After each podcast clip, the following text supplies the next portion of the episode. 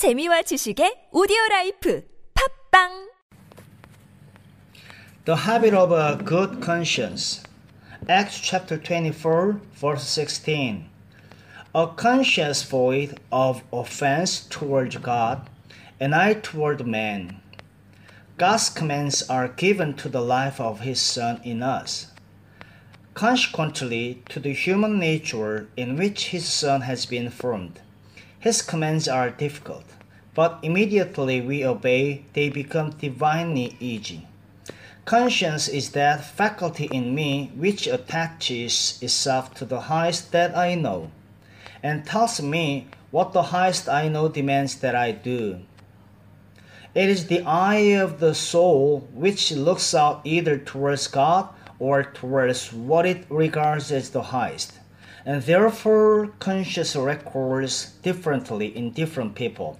If I am in the habit of steadily facing myself with God, my conscience will always introduce God's perfect law, indicate what I should do. The point is, will I obey? I have to make an effort to keep my conscience so sensitive that I walk without offense. I should be living in such perfect sympathy with God's Son that in every circumstances the spirit of my mind is renewed, and I make out at once what is that good and acceptable and perfect will of God.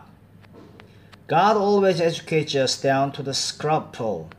Is my ear so keen to hear the tiniest whisper of the Spirit that I know what I should do? Grieve not the Holy Spirit. He does not come with a voice like thunder. His voice is so gentle that it is easy to ignore it. The one thing that keeps the conscience sensitive to Him is the continual habit of being open to God on the inside. When there is any debate, quit. Why shouldn't I do this? You are on the wrong track. There is no debate possible when conscience speaks. At your peril, you allow one thing to obscure your inner communion with God. Drop it, whatever it is, and see that you keep your inner vision cleared.